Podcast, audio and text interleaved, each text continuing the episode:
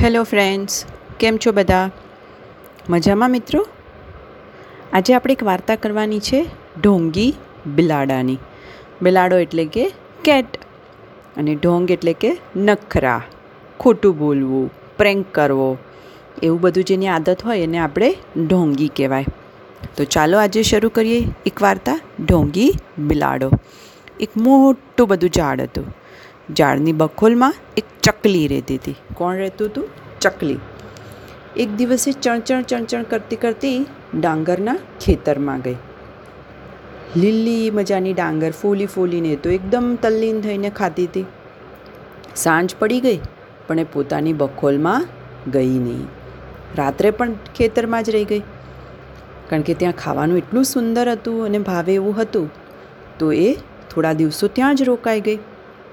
અને પોતાની બખોલમાં ગઈ નહીં. થોડા દિવસોથી બખોલ ખાલી જોઈ અને એમાં એક સસલું રહેવા આવી ગયું. ડાંગરનું ખેતર કપાઈ ગયું. સસલી તો અંદર બખોલમાં રહેવા માંડી હતી. એટલે હવે જ્યારે ચકલીને થયું કે હવે ખેતર ખાલી થઈ જશે, કપાઈ જશે, તો મારે પહેલાં મારા બખોલમાં જતું રહેવું પડશે. અને ખરેખર એવું જ બન્યું. થોડા દિવસોમાં ડાંગરનું ખેતર કપાઈ ગયું. એટલે ચકલી હટ્ટી કટ્ટી થઈ અને પેલા ઝાડ પાસે આવી પહોંચી.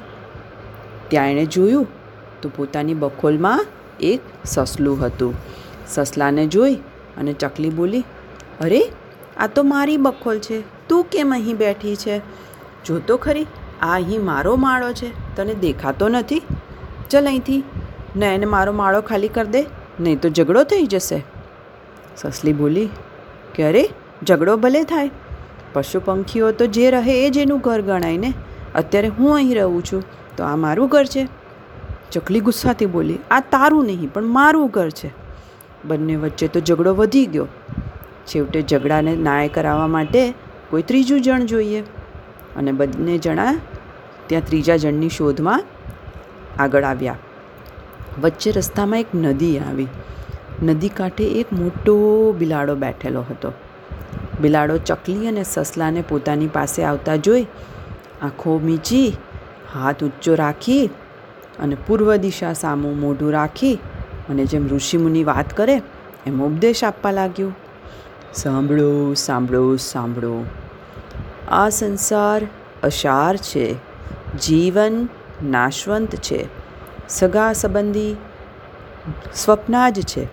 માટે સંસારની કોઈ વસ્તુ ઉપર મોહ ન રાખવો અને બધી જ વસ્તુઓ કોઈ સારા સુપાત્રને હાથે દાનમાં આપી દેવી. હાથે તે સાથે. આવું બધું બોલતું સાંભળી અને સસલાએ કહ્યું, ચકલી, આ તો કોઈ તપસ્વી લાગે છે. ચકલી બોલી, અરે, આ તો મારો વેરી છે. એની સાથે તો દૂરથી જ વાત કરાય. કારણ કે ચકલીને જોઈ અને બિલાડો એને ખાઈ જ જાય. હવે સસલો અને ચકલી બંને બોલ્યા કે વાત તો સાચી, પણ ન્યાય તો કોઈ ત્રીજો માણસ જ કરશે. તો ચલો આપણે એની પાસે જઈએ. અને ત્યાં જઈને બોલ્યા કે, હે તપસ્વી મહારાજ, અમારી વચ્ચે ઝઘડો થયો છે. તમે જો એનો સાચો ન્યાય અપાવો, તો જ તમે સાચા ઋષિ.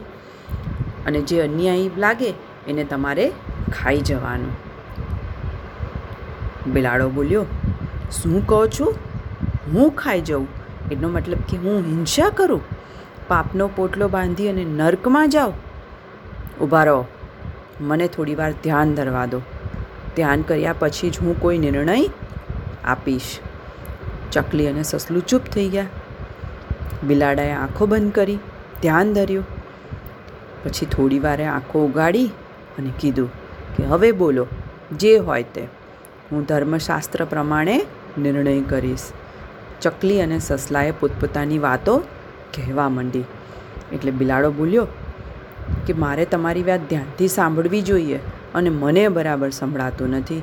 માટે મારા કાન પાસે આવી અને ડર્યા વિના મને કહો, હું સંત પુરુષ છું, એટલે કોઈને પણ અન્યાય કરવા નહીં દઉં અને નહીં અન્યાય કરવું ભોળી ચકલી અને સસલો, તો પેલા બિલાડાના કાન પાસે મોઢું રાખી અને પોતાની વાત કરવા માંડ્યા. ત્યાં તો ઢોંગી બિલાડાએ પોતાના પગ નીચે ચકલીને દબાવી અને મોઢાથી સસલાને દબાવી દીધું અને બંનેને મારીને ખાઈ ગયો. અને બંનેનો અંત આવી ગયો. તો બાળકો, વાર્તાનો મોરલ શું છે? કે ક્યારે એટલો ઝઘડો ના કરવો કે જેમાં ત્રીજું ફાવી જાય? અને જ્યારે ઝઘડાનું સોલ્યુશન ના આવે, ત્યારે કોઈ એક જણે માફી માગી અને ઝઘડાને ઉકેલી નાખવો જોઈએ. જો ત્રીજું માણસ આવી જાય અને ત્રીજું માણસ આવું કોઈ અધર્મી આવી જાય કે કોઈ લુચ્ચું આવી જાય, કોઈ ઢોંગી આવી જાય, તો એ આપણી ઉપર અવિશ્વાસરૂપી બીજ રોપી અને આપણી વસ્તુઓનો ખાત્મો કરી શકે છે. ખરું ને બાળકો? એટલે જ કોઈ તમને કહે છે કે અજાણ્યા માણસોથી ડરવું, અજાણ્યા માણસોની વાતો ઉપર વિશ્વાસ નહીં કરવાનું, અજાણ્યા લોકો સાથે બોલવાનું નહીં. બરાબર ને? ઓકે બાળકો? તો આજનો મોરલ શું છે? કે અજાણી વસ્તુ અને અજાણ્યા લોકો બંનેથી દૂર રહેવાનું. કોઈની સારી વાતમાં આવી અને ભ્રમમાં આવી અને આપણે આપણી વસ્તુને ખોઈ બેસવાની નહીં. ઓકે બાળકો? Good bye good night do take care of your self